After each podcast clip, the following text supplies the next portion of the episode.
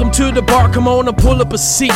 And open up your Bible, what a wonderful feast. The living bread, and we're discussing what it means for the streets, the inner cities, and the burbs, and every person we meet. This where we challenge worldviews that we hear from world news. In light of the scripture, we are here to serve you. We're your source for resources to help you on your way as you battle mean forces. This is for the people who can see the importance of sound theology and the scripture that support it. And this is for the truth lovers, biblically reforming, preaching Christ to the nations. Yeah, welcome to the modern reformation. Yeah. The Bar, Biblical and Reformed. Welcome everybody to the bar. It's your boy Dwayne in the building. Right back in here another Tuesday. Super excited as always. Be coming through your speakers, through your earbuds, wherever you listen to the bar. We're grateful that you're listening. And I love to start every show the same way, man. First of all, by thanking the listeners. Thank you guys for listening to the bar, tuning in to the bar. We really appreciate you guys supporting us going in this game about three, uh, I'd say three years, six years now. Um, and I'm just excited to uh, be able to come to you, bring you awesome guests, bring you resources. And today is another awesome guest. Been knowing him for a while, um, and actually surprised it took this long to get him on the show. But I have on none other than my brother Joel. How you doing, man? I'm doing well. Thanks for having me on, Dwayne.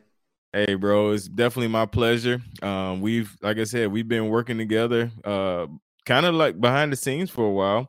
Uh, with some other projects, man. So I always like to kind of start off by giving an opportunity to introduce yourself, uh, share anything you want to share, personal or the professional side, and we'll go from there.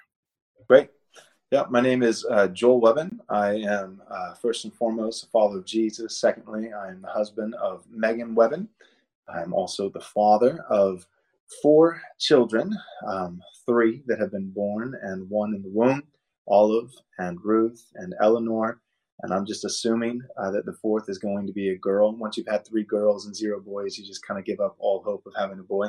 But I like being a daddy of girls, and so uh, any father who has multiple daughters uh, has a decent retirement pl- plan. Uh, sons, grown sons, uh, I think, kind of forget about their parents. I think that the grown daughters do a little bit better of that honoring of their father and mother. And so, um, anyway, so I'm a proud father. And then after that, I'm a local pastor. That would be my next priority of uh, vocation. Local pastor of a church called Covenant Bible Church in Williamson County, Texas. We meet in a, a small town called Georgetown. It's about 45 minutes north of Austin, so close enough to have some economic opportunity as well as spiritual opportunity, evangelism, ministry, uh, but far enough away to where, Lord willing, our police won't be defunded and have a little bit of those conservative uh, protections of Williamson County, as well as some of the conservative uh, benefits that come from being in the state of Texas. So glad to be there. And then lastly, uh, Right Response Ministries. That would be on my list of priorities. It's follower of Jesus, husband of Megan, father of Olive and Ruth and Eleanor, and a fourth on the way, and then local pastor of Covenant Bible Church.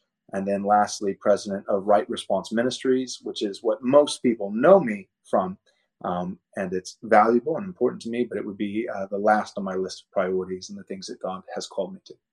I love it, man. I love it. You you don't know you bless me. Uh, you don't even know it, man. I got three girls, um, but I do Uh. have one son. So Oh, all Uh, right. Maybe I'll get a. Maybe my fourth will be a boy. just just you know give you a little little help but but the the the healthcare uh thing the the long term i never th- i never thought about that man Yeah. girls they do take care so Yeah. i feel really good. I feel really good about it now. Yeah. that's that's pretty awesome bro. Like i love that man. Um and and you know we're actually with this conversation i think we're going to be able to touch on quite a few things that'll be beneficial to my listeners.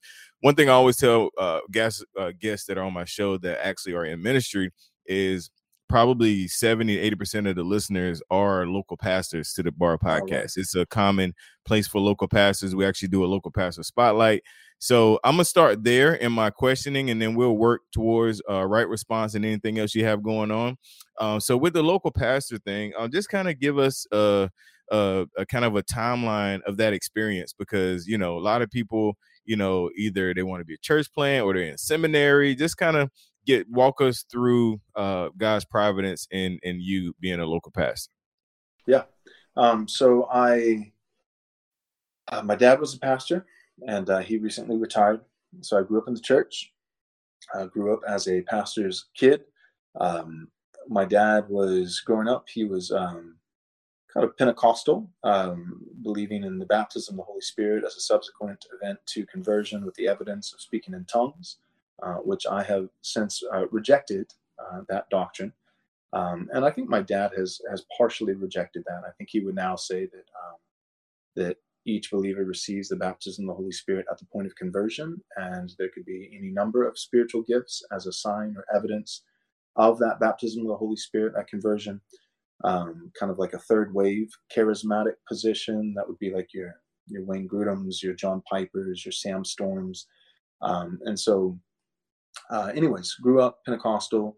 Uh, by the time I was in high school, my dad became Vineyard and had kind of moved into that third wave charismatic movement. Um, and I was right there with him. And so I would have identified as being Vineyard because I was in high school and under my father's roof and his church. And I believed what, what he believed. And um, thoroughly orthodox in his doctrine and, and um, well within the banner of Christian orthodoxy. Uh, when I went to school, I went to Dallas. Um, I went to First Christ for the Nations and really got a bad taste in my mouth for charismatic doctrine and prosperity gospel. And I, I remember, you know, they had, uh, they would have gladly had Benny Hinn come, you know, as a guest speaker, but they couldn't get Benny Hinn. He was too big, you know, so they got his brother, Henry Hinn, who's Costin's mm-hmm. dad. Yep. And I remember, you know, listening to him. Uh, he was supposed to, he was scheduled to speak for uh, 45 minutes. He spoke for um, three and a half hours. And uh, we all had to sit there. He uh, mocked the staff um, at Christ for the Nations for not having enough faith and all, all these different things. And so, um, really, just a, a, terrible example of what it means to be Christian, what it means to believe the Bible. And uh, there are multiple things I had professors teach that, you know, that you would, um, that if a person had enough faith, they could live, like literally live forever and would never die. De- death is, you know, a result of sickness, and sickness is a result of a lack of faith, you know, or secret sin. So all those kinds of things, um, they certainly believed that you could lose your salvation at the drop of a hat. So no security of the believer, no sovereignty in salvation. Um, election is really just, uh, well, they would they would explain election the way that most Christians would today. Uh, you know, in terms of uh, well, God in His omniscience looks through the quarter of time and He sees the future, you know, and who's going mm-hmm. to choose Him. And then based off of that knowledge of who's going to choose him, God, you know, kind of cheats by using a time loop and then goes back before the foundations of the world, choosing those who he knew would choose him. So God's choice is not actually unconditional election, it's conditional election, and it's not even election, it's God electing man based off of man first electing God. Yep. Um, you know, just in a future moment. And so all those kinds of things uh, were kind of the background of my theology did two years at Christ for the Nations, then went to Dallas Baptist University, which uh, I believe Costi went there too, and he played baseball for DBU. And, um, and so went there and wasn't really involved in campus life or chapel or anything, just kind of taking my classes. Uh, but at the time, I was going to Jack Deere's church. Jack Deere was uh, pastoring a church in Bedford, which was maybe 20, 30 minutes away from the university, DBU and uh, and that's where I really started hearing the gospel preached faithfully. Um, I continued to evolve in my doctrine and would disagree with Jack Deere on a number of things, but he did preach the gospel faithfully. For those who aren't familiar, Jack Deere was um, most known for his book "Surprised by the Voice of God" and "Surprised by the Holy Spirit." He also wrote a book called "The Beginner's Guide to Prophecy," which is in this beginner's guide series um, uh, that Sam Storms he wrote the Beginner's Guide to Spiritual Gifts, and Jack Deere wrote Beginner's Guide to Prophecy. Jack Deere was one of the guys who um, helped Wayne Grudem, you know, by looking over his systematic theology before Wayne Grudem published that. So he's friends with Sam Storms, friends with Matt Chandler would be another guy, and Jack Deere, you know, would uh, at least recently has done some some things with conferences. So Sam Storms, Wayne Grudem, Jack Deere. Uh, so in that kind of vein, um, Calvinist, um, gospel preaching, uh, biblically sound for the most part, but still a continuationist, a a um, measured continuationist, but continuationist nonetheless. And uh, after that, I moved. I was 23 years old, single, and uh, moved to California with three of my college roommates to go and plant a church uh, in San Diego, California. Our mindset at the time was just, hey, you know, Texas has a lot of churches already. Dallas is kind of the jewel on the buckle of the Bible belt, and uh, and so you know we wanted to go somewhere that seemed like maybe there was more work to be done, more people, unbelievers, uh, to be reached for Christ. Uh, I was still vineyard at the time, still kind of in that Jack Deere vein.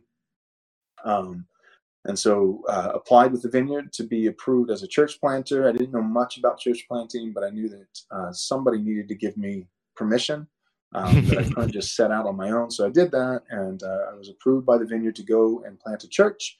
In hindsight, I think the vineyard made a uh, horrible mistake.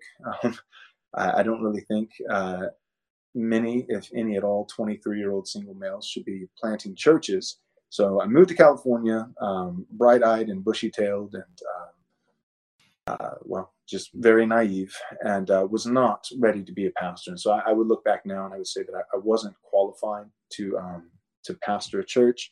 In God's um, merciful providence, He didn't really allow me to pastor a church because we weren't really able to get anything off the ground. I led a glorified Bible study for two years in my apartment and you know taught through books of the Bible. I was a Calvinist by that point, um, but still uh, pretty pretty strong on continuationism and um, and still kind of I don't know making up my mind about complementarianism versus egalitarianism, and so just still very um, not not quite completely sharpened in my theology. And right. so for a couple of years, I uh, just did the Bible study thing. Then we, you know, started meeting in a little music venue on Sunday nights um, in Ocean Beach, San Diego, and uh, and you know it was all young singles, and still really wasn't qualified. Still really, you know, needed to work on my doctrine, um, my ability to teach according to First Timothy three, Titus one, and also need to grow my character. Um, and so, you know, but I had this I don't know this this illusion that I was qualified because somebody told me that I was. Mm. Um, you know, and so I felt like, well, yeah, I've got problems, but everybody has problems. I didn't really fully understand the qualifications for eldership. Um, but by God's grace, another couple of years went by. God continued to shape me. Uh, we ended up leaving the vineyard. I ended up um, adopting cessationism um, as as my my view on the gifts of the Spirit that tongues uh, were revelatory and not just a private prayer language, um, but uh, was a revelatory gift and prophecy a revelatory gift, and that revelation was done, that we had received uh, God's revelation, uh, that He had spoken to us in many ways and at many times to our forefathers, but in these final days, He has spoken to us by His Son, who is the exact imprint of the Father's nature, the fullness, right. the radiance, the glory of God, and that Christ. So, just to break in right here, did was there a aha moment or like i am tired of this moment? Because for me, because I I had to like, you know what, this stuff ain't working. I had one of those moments. So just just pausing you there to see if there was something there. Yeah, um, you know, I I think that the the New Testament prophecy. So that's part of the problem is that they would they would say, well, the nature of prophecy, the prophetic gift has changed from the Old Testament to the New Testament. And by, in, you know, eisegeting in this idea of a, a, a new form of prophecy, they're able to nuance New Testament prophecy in such a way um, that it, it, becomes so anemic and, and so vague that you, you, for me, I didn't experiment experientially ever um, have a moment where I was like, this is, you know, this is fake, this is phony, um, because fake and phony, I wouldn't have used those words at the time, but fake and phony are, you know, part and parcel of the definition of New Testament prophecy. New Testament prophecy is fake and phony. You know, it's it's supposed to be vague, it's ambiguous, it's always encouraging, right? right? Because you know, First Corinthians 14, you know, the you know, prophecy is for the uplifting and the edifying. So basically, New Testament prophecy is a vague compliment wrapped in spiritual language. Mm. That's the you know that's basically the definition. You compliment somebody in a mysterious, vague, ambiguous way and call it prophecy. And so because of that, because of the nature, the way they've they've first they bifurcated and, and created this second, you know, this second tier, second form of prophecy, New Testament prophecy, and then the way that they've defined it um, in the third wave position is is so vague and so positive. It's not just that it's vague, but it's positive. It's so positive uh, that you rarely get any pushback. So as you are mm-hmm. exercising your prophetic gift, you're only you're I mean the, the guidelines are it has to be. And and so everything that you're saying is positive. So very rarely do you have someone who says, Well, I disagree or I don't like, you know, they usually just smile and say, Yeah, that's so you just told me that the prophetic word is that God has a really special plan for my life and I'm the most amazing person in the world. Like nobody pushes back on that. They're like, man, you nailed it. That that was a prophetic word. That's I that, yeah, that was the voice of God for sure. You know, so you're right. constantly being reaffirmed in, right. in prophetic gifting because every everything that you're saying is precisely what people want to hear, which ironically, the Word of God would have some things to say about that, specifically in regards to prophecy, right? The, yeah. the prophets who say peace, peace when there is no peace. Right. You know, the prophets who were true prophets of the Lord are usually the ones who people wanted to kill. Um, mm-hmm. because, you know, I, I, think of, you know, um, one of the kings of Israel, you know, he said, I, I don't like that. Are there any other prophets? You know, one of the guys asked, and he's like, yeah, there is one other guy, but um, I, I, don't want to hear his prophecies because right. he never has anything good to say. so anyway, so I think you know I didn't have an aha moment in terms of experience because I never had pushback because prophecy was it was so nuanced and so strategically designed by the third wave camp to where it would never receive pushback. So so you gotcha. didn't really have those kind of moments. So for me, it was more of a um, not exper- spirit experientially, but it, it was um, exegetically. Mm-hmm. Um, the, the big aha moment for me exegetically was um, coming to understand the difference between the order of salvation and the history of salvation, the order of mm-hmm. salutis versus the you know the history of salvation or history mm-hmm. of redemption. Um, and so I always thought in terms of like order of salvation, you know, for there would be more steps in this, but to make it simple, you know, there's conversion or justification, and then you know sanctification, uh, glorification, th- those kinds of things. And and in there, in my kind of um, charismatic viewpoint, it would be you know there's there's justification, and with that comes the baptism of the Holy Spirit, and with that comes like this you know this Pentecost moment and mm-hmm. the gift mm-hmm. of tongues. Um, whereas now I would look at that and I would say, no, Pentecost doesn't belong to the order of salvation, right? This the the the logical and in some cases chronological sequence in which God saves an individual, um, but rather Pentecost, it doesn't belong to that, the order of salvation. It belongs to the history of salvation, which is um, the, the the sequence of what God accomplished through Jesus Christ, His Son. Right. So so it's you know like in, in those terms, it's you know uh, all about Jesus. It's incarnation, it's life, it's it's death, crucifixion, it's resurrection, it's ascension, and then it's pouring out the Spirit. The, the Spirit proceeding from the Father and the Son. So the Son had to be crucified, resurrected, ascended, glorified, seated at the right hand of the Father, and then sends the Holy Spirit. You know, he promises the disciples, I will not leave you as orphans, but I will come to you, and I will send to you a helper, an advocate. So the Christian has two advocates, one with the Father, Christ Jesus himself, and then one with us, the Holy Spirit, who Christ, the Father and, and the Son have sent to us. And so when I understood Pentecost in those terms, that mm-hmm. uh, the Holy Spirit being poured out upon people in power for being Christ's witness um, and being given tongues in order to expand that witness to every tribe, tongue, and language, and that being a specific event in the history of the church, in the history of redemption, rather than um, an event that happens in, in the order of salvation for each individual person. Uh, that was kind of my light bulb moment. Wow, that's dope.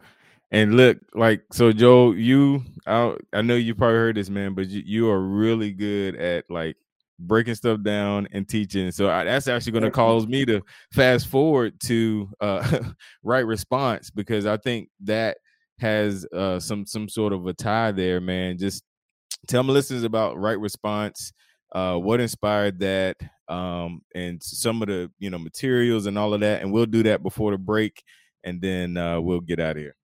All right, cool. Um, so real quick, just with the pastor thing, just just speeding ahead. You know, I, I became cessationist, and and with that left the vineyard, became an Acts 29 pastor in 2014, joined Acts 29, and then it was Acts 29 for about four years or so, four and a half years, and decided to end up leaving Acts 29.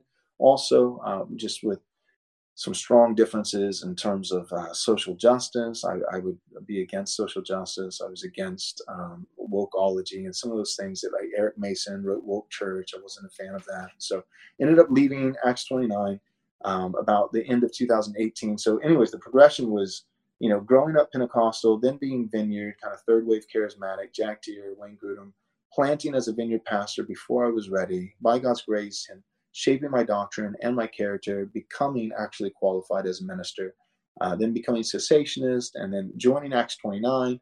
And then, because of, of social and cultural issues and, and social justice, leaving Acts 29 and then becoming Reformed Baptist. Um, so it's kind of like all these C words. I call you know the C word cessationism. so it's like cessationism, Calvinism, complementarianism, and then you get into the realm of church polity, uh, congregational. Are you elder rule? Or are you elder led with a mm-hmm. congregational mm. element, the congregation voting.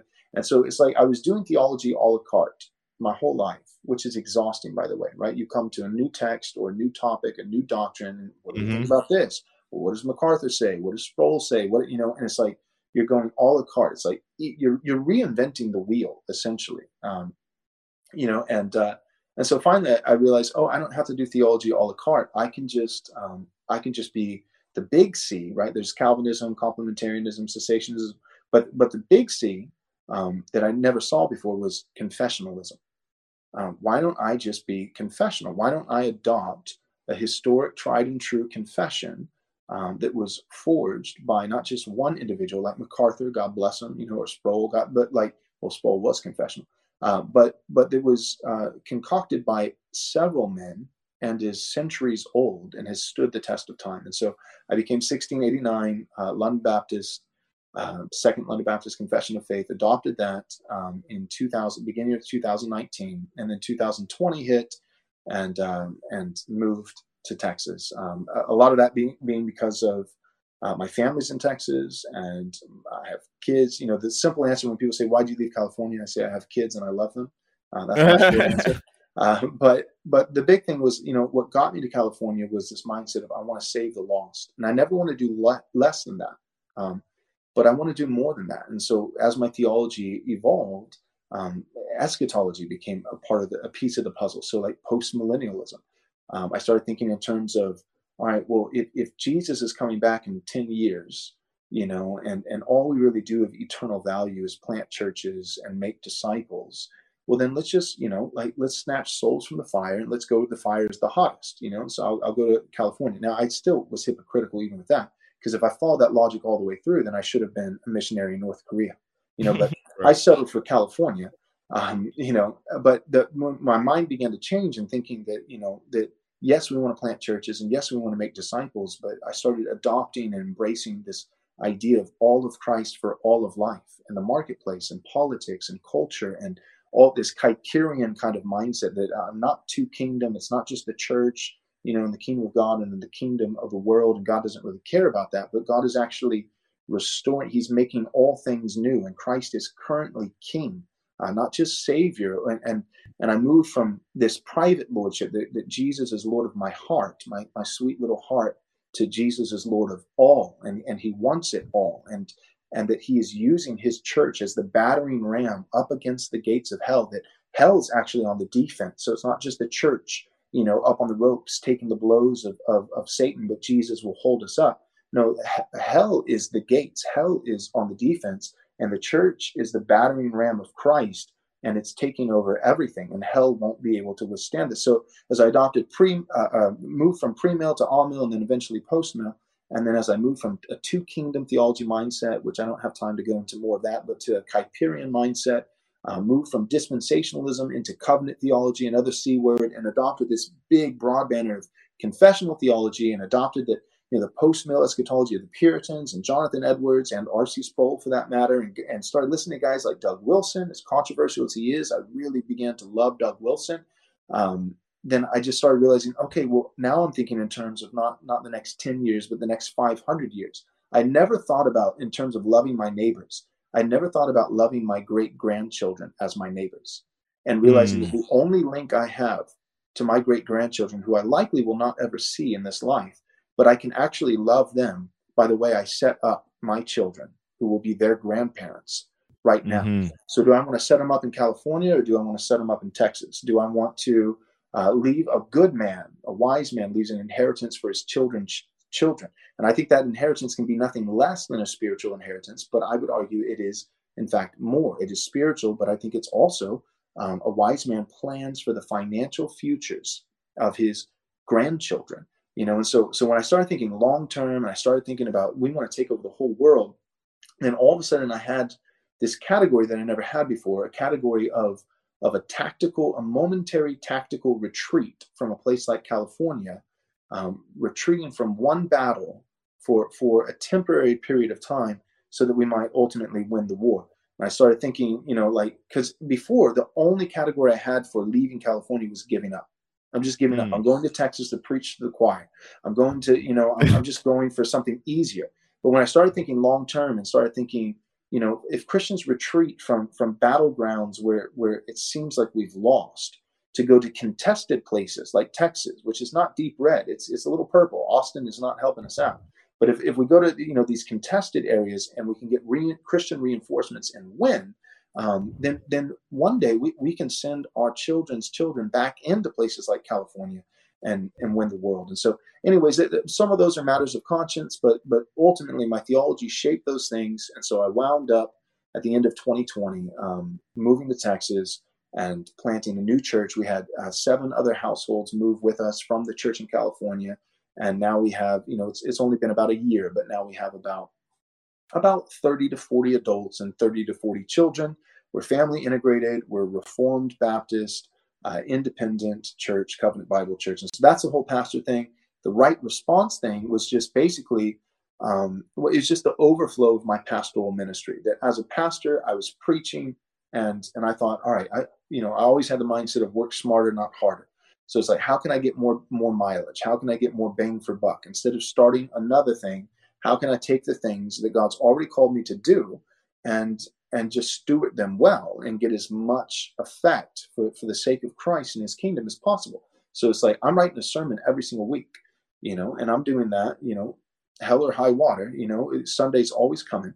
Um, so so why not take that sermon and record it, you know? And then and then it became like, all right, well, and and let's not just put it on one platform, but all these different, you know, platforms. And then it became well, instead of just dropping a weekly sermon, what if I dropped a weekly sermon and then I also took, you know, an hour and a half and clipped up, got like five clips out of that sermon and gave them unique, catchy titles and descriptions. And I launched these, you know, bite-sized three to five minute clips of the sermon. You know, I started doing that and the Lord just blessed it. And then, you know, and then uh, you know, I started, you know, turning my my sermon, you know, manuscripts into a blog. So now instead of just a sermon, I've got a weekly blog, a weekly sermon online, and then five clips that people are clicking on. And and then, you know, I, I thought, well, what if I just did a podcast? You know, just one, just one weekly podcast, and then started clipping that up, and then taking notes from the podcast. You turn those into blogs and all, all these kinds of things. And as the Lord just continued to bless that, I, you know, eventually came to a point, me and my elders, when I was still in California, but towards the end, uh, came to a point that, you know, we decided, you know, it seems as though like this is in many ways the overflow of, of my church ministry, my pastoral ministry, but um, it's reaching, you know, far more people than simply the members of my church. And, and if it wasn't just, you know, um, just the the um, the far-reaching arm, the social media arm of the church, if it became its own bifurcated ministry, um, then then it might appeal to even more people. And so you know, so think like R.C. Sproul's, like you've got St. Andrews, and you've got Ligonier, right? It could just be St. Andrews, and then all of St. Andrews, you know, social media online ministry. But right. for some reason, you know, Sproul found it beneficial and advantageous to bifurcate those two roles to say there's you know there's my my church ministry and then there's this other you know ministry li- namely ligonier john piper who i've been a little bit frustrated with as of late but john piper nonetheless god's used him in my life in the past uh, same kind of thing you know it's like you've got bethlehem baptist desiring god you know so right. we could go on and on with examples you know of guys who they have a local church and and i think there's multiple reasons for doing that but but one reason is i think it, it just um, it, it by it not just being the social media ministry of a church, Um, it allows you to one incorporate other people in. You can get other bring other players to the game, other contributors, other other writers, other podcasters, things like that. Like what you've done with the bar, creating a network. Um, and then two, um, it it it's what by not just being the extension of a local church. I think it um, appeals to just a larger audience. And so anyway, so that was kind of an evolution and process of at first it's just I just want to preach to my local church, and then secondly it's like okay, my local church is always a priority, but what if I record these sermons so that other people can hear them? And then it's like, well, some people won't listen to an hour sermon, but they'll listen to a three minute clip, and, and it just gravitated more and more from that. And then it eventually, be, you know, got to the point where it's like, hey, if these were two separate things with two separate budgets, you know, and two separate this and that, um, then you know, then then maybe we could reach even more. And so, right response came out of that. Cool deal, man. Love it. I love it. And uh, we mentioned um, whenever me and you connected earlier how uh, I feel like you just stole my playbook when it comes to podcasting because uh, you know everything you mentioned is the same advice I give a lot of pastors. You know that you know already write sermons, already you know record that audio, you know, and turn it into multiple uh, multiple uh, I guess pieces of content, uh, which is really cool, man. So definitely appreciate you uh, mentioning that and maybe that inspires some more guys that are listening, man, to just uh, not just limit uh, their exposure or their their ways or means to get out the gospel to just their sermon on Sunday. Which not saying that's anything bad or wrong with that. That's definitely important.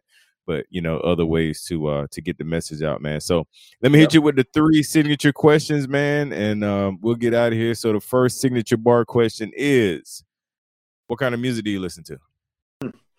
I don't. I I I uh, for me, it's like any time that I have time to listen to something, um, I just feel like I've got to use that time to listen to a podcast, a sermon, or an audiobook. So uh, I'm usually listening to, you know, like right now I'm listening to The Bruised Reed by uh, Richard Sibbes. So the only only time that I like will listen. So if I'm in the car, it's uh it's going to be some kind of audio content, um, like a book or a podcast or a sermon if I'm at home, you know, and doing something, it's gonna. If I'm in the shower, like it's constantly listening to content. So the only time I listen to music is uh, with my girls, which means that you know I'm listening to their favorite musical artists, which I couldn't even name them. Their mom knows right. all the names, but it's you know like just Christian kids songs. There's like some Reformed yep. Baptist group that's taken like uh, Keach's Catechism, which is like a Reformed Baptist catechism, and put it into music. Um, there's one other group that's not not exclusively for kids, but um, they they they basically are going like systematically one by one through the Psalter, and and yeah. but going like word for word, taking psalms and putting to music. You you may know yeah. who they are. I, I I don't know their name. Can't remember. Um, yeah, they get it from your wife, and you got to send me that man for my yeah. girls. I definitely want to get that. My Soul Among Lions, I think, is one group that that writes, you know, takes psalms and puts them into songs. Yeah, I have no idea. So that's all I, I got that. for your music. okay, that's cool. No, that's that's cool. You're you're not the only person. A lot of a lot of guys don't. Um, all right. So next signature bar question is what book or books are you currently reading? Yeah, so right now I'm doing the Richard Sibbes, uh, the Bruised Reed, which is really important. Um, it you know, brief synopsis of that is uh, basically you know there's a difference between a false convert and a weak convert mm. and um and so you know the minister who in many ways um, is standing in for christ he, of course he is not christ in a one-to-one ratio um, but he is representing christ to the people as an under shepherd of the chief shepherd um, christ you know christ expels false converts uh, but Christ welcomes in weak converts. And so, uh, you know, bruised reed, uh, he will not snuff out, you know, or despise. Uh, or I'm sorry, a, a, smoldering wick he will not snuff out. A bruised reed he will not break or despise. So Christ is um, tender uh, and merciful towards those who are weak, and yet he has a sharp polemic towards those who claim to be strong but are false. And so, for me, that the bruised reed, um, that that kind of that that concept has been really helpful because I think in a, in a you know like you got like American gospel and you got all these kind of things that I thank God for I think are really helpful. Um, but I think in some ways it's like Christianity, evangelicalism in America, it's been there's been so much easy believism that if we're not careful, sometimes the pendulum, you know, we can overcompensate. You know, we can go yep. too far uh, to where you know, like it's like well, we don't, you know, we we don't want to give people a sense of false assurance, and I think that has been a major theme from guys like Paul Washer. You know, a guy, you know, like that's been a major theme for a couple decades in this kind of reformed movement over the last 20 years or so is um, man, a bunch of people think they're going to heaven who aren't. And that's true. There are a lot of false converts.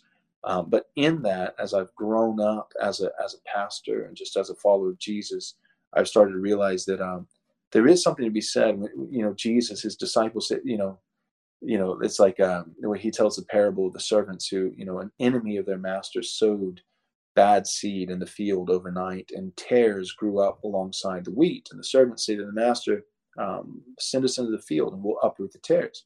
And the master says, no, um, because if you uproot the tares, you're going to damage the wheat. So rather, yep. let them grow up alongside one another until they're fully matured, fully grown. And then when you harvest the wheat at the time of harvest, then you can separate uh, the tares to be burned and the wheat to be stored in the barn. And, uh, and that's the idea of, you know, the false convert would be the tare, but the weak convert would be that that not fully grown stalk of wheat that, that might be mistaken for a tare, or as you're trying to uproot the tare, you know, with a sharp sermon about the dangers of false assurance, um, you know, trying to, you know, you know, expel the false converts, or by God's grace, hopefully convert the false converts, you know you don't mean to but but in one foul swoop you're you're sharply addressing false converts but you're also discouraging weak converts. Right. And uh, and a lot of the puritans you read their testimonies whether it be john bunyan you know for the first seven years of his life thought he was going to hell wrestled with assurance of salvation. Richard sibbes would be another example. A lot of the puritans you know i, I forget which one it was it might have been sibbes it might have been might have been somebody somebody else thomas goodwin might have been goodwin um, but he said, you know, for the um, for the first several years of my ministry, I did little more than batter the consciences of weak men. And uh, and I think for me, coming into Reformed theology and being a big fan of you know the heavy hitters who preach the heavy sermons, um, I wanted to be like them. And I look back now and I think, you know, for much of my ministry, I think I I battered the consciences of weak men. Uh, I, you know, um, eh, you know, I was uprooting tares left and right, but I think I think I, I, I probably damaged some wheat in the process. So by God's grace, um, you know, reading the Puritans, who were all about purifying the church and getting rid of tares, and yet at the same time, the Puritans I think struck a really good balance between not offering false assurance and yet at the same time being tenderly towards the weak convert. So, anyways, I would I would recommend any of the Puritans. The Bruised Reed would be a good one. Thomas Goodwin, um, the uh, the Heart of Christ in Heaven for sinners, miserable sinners on earth. Um, that is uh, one that I just finished. Thomas Watson, um, the Ten Commandments, I just finished. Um, all these are, are in the last like three months or so. And then last year, 2020, the beginning of the year, I read um, went back through the Narnia series, went back through Tolkien's uh, the Lord of the Rings series, and so I think I think it's good to have like some some Christian fiction. For sure, for sure, you definitely need a good balance there. So the last question you actually kind of answered, um, somewhat or indirectly, is what podcasts or sermons do you listen to? Yeah, so as as much as you can, you can find like manuscripts from Puritans, uh, Puritan sermons that are read by somebody else. You can do that with Spurgeon. Those things are super helpful.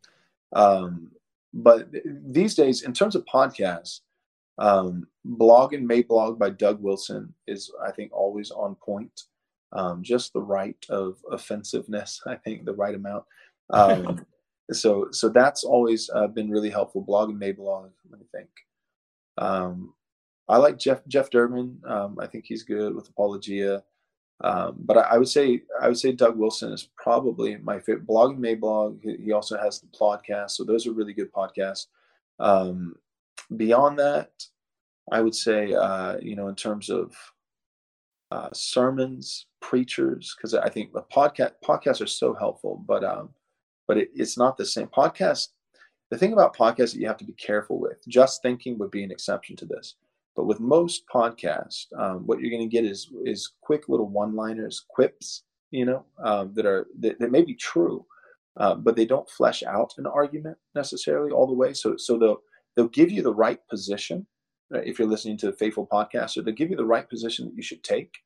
Um, but but they they you won't necessarily be able to defend the position. You need you need books for that. You need sermons um, for that. It, you know, a sermon would exposit one text and just flesh it out more and more and more and more. So, anyway, so podcasts are super super helpful. I think you know for cultural commentary or like practical, you know, practical things. Um, but for deep theological work, I think you know sermons and books are super helpful. Books, I've already said, sermons. I, I don't know. I, I, I would just listen to old old dead guys. R.C. Sproul, I mean, is great, like renewing your mind and things like that. Um, is really great. But um, but then you know again I have to say just thinking would be one of the only ex- uh, exceptions that I could think of that like just thinking I think in many ways is like you listen to just thinking and it's kind of like you know like listening to a dissertation. So I, I would I got to give you know Darrell Harrison especially, but also Virgil. Uh, props for that because I think they're one of the few exceptions where it's like if you want to you know, you listen to a lot of guys and, and come away and be like, yeah, CRT is bad, um, mm-hmm. but not even know what CRT is, you know. Right. And uh, but if you listen to Just Thinking, you'll you'll know what it is, yep. where it came from. You'll know who James Cone is. You'll know Black liberation theology. You'll you'll know the whole history of it. You'll know all the argumentation from it. You'll know about Marx. You'll know about. So, anyways, I would say podcasts are great, um, but you got to get sermons. You got to get books except in the case of just thinking. I think you get it all. So that's yep. so just thinking would be one of the podcasts that I like.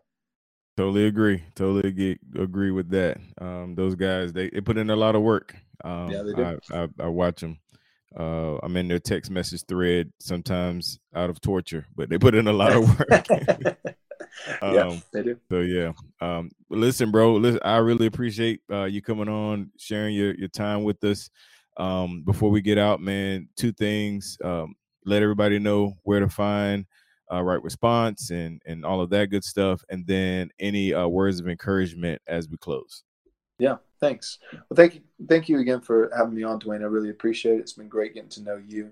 Um, I like what you do. I think the Bar Network is just you're creative and strategic, and it seems like you're one of those guys who's um, going to get as much mileage as you possibly can. You're taking what God gave you, you know, you're not burying it in the sand and you're going to get dividends and dividends and dividends. And I think some guys that, you know, they think that, um, you know, unless they're R.C. Sproul and just have a titan intellect, you know, and, you know, study theology in Holland, you know, and speak Dutch and all this kind of, then, you know, then they, you know, they're not going to do much for the kingdom. Um, and intellect and knowledge are, are vital but there is something to be said for taking whatever the Lord has given you and um, and just and just reproducing it and reproducing it re- and getting it out again and again and again. And I think that's something that uh, you've done really well. So and I've and I've learned some of those things by watching guys like you. Fight Laugh Feast would be another network that I've learned from um, the Bar Network. So anyway, so all that being said, yeah, I really appreciate it, and uh, you having me on the show. And I, uh, you know, in terms of finding right response, uh, you, you, can go to our app. We got a free app you can download, so you can do the right response app, you know, in your app store. Uh, most people seem to follow us on YouTube, so right response uh, ministries on YouTube. We're on Facebook. We're on Instagram. I don't really do Twitter. Um, just I just don't like the. Yeah, we talked about that. yeah, so I don't do Twitter, but you know, Facebook, Instagram, um, our website, rightresponseministries.com. Uh, but the app I think is really user friendly. It's free, and, uh, and so the app is super helpful. But most people t- tend to use YouTube. And in terms of encouragement, uh, I already kind of gave you my encouragement for you, and I guess my encouragement for your listeners would be, um, I think, to follow your example. I, th- I think that uh, if if you know seventy percent of your audience are pastors, then I would just encourage those pastors um, to uh, not to do more, but to reach more um, mm. And I think, you know, to reach more and to really consider reaching more un, under under the banner of a, a ministry rather than just the church. I, will say it like this. I think where Driscoll, Mark Driscoll went wrong um, is franchising the church. Mm. Um, you know, I think like when, when, you know, the multi-campus model, you know, which I would be against and I, I'm I'm so strict. I don't like we won't even have multiple services. One service, um, you know, because it's one ecclesia, one gathering, one church. Uh, but you know, but I think he he tried to franchise. And granted, yeah, he did, he had his resurgence um, ministry, you know, and, and other things. But in many ways, he he tried to um, to get more bang for buck, but at the local church level. And he franchised the church into multiple campuses and streaming and all those kinds of things. And I think in the end, you know, um, yeah, I think he made some mistakes, and, and yeah, maybe there may have been, been some problems with his character.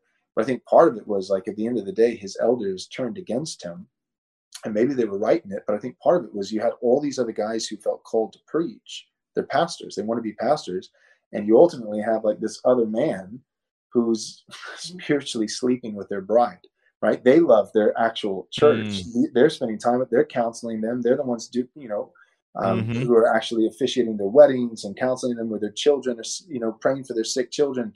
And then, but then on Sunday morning, they sit down, you know, in the front row, and another man comes in mm-hmm. and steals the show. And I think I, I think there was probably built up resentment from that, you know. And, uh, so, anyways, I would say to to your listeners, those who are ministers, um, who want to do more for the kingdom of God, do more for the kingdom of God. Um, but but just recognize you don't have to do it all in the local church. What what you need to do in the local church is uh, is gather the saints on the Lord's day, rightly preach the word of God, rightly administer the sacraments of the Lord's Supper and baptism, and practice faithfully church discipline. There, a church of God will exist despite its many faults. That's what you need to do with the church. You don't have to have a ton of ministries. You don't have to do this. You don't have to. You just a robust Lord's Day, if you can, meet twice on the Lord's Day, and not with two separate groups of people, but the same church in the morning and in the evening. Give them twice as much preaching, administer the, the you know the sacraments faithfully, those kinds of things, and and practice church discipline with false converts, not weak converts. Do that, and anytime you have beyond, beyond that, don't necessarily look to expand the church, but but think of all the content that you're creating for the church. Can you put that under some other banner in some other vein that'll reach a whole other group of people. I think, I just think there's really something to that. So awesome. Awesome, bro. I appreciate it. To the bar listeners, appreciate you guys. Listen to the bar podcast, your favorite podcast every Tuesday. Make sure you go to the barpodcast.com. Also, pick up some bar gear. Go to the bargear.com. We still have bar gear. And um, make sure you go to the barpodcast.com. Click on that network tab. Check out all the awesome podcasts on the network, as well as the famous Just Thinking. Um, by the time this episode dropped, they will have dropped another episode. I know it's been a while, so uh, we definitely want you to check that out and uh, some more things that we have coming. And until next time, you guys, God bless, and we are out.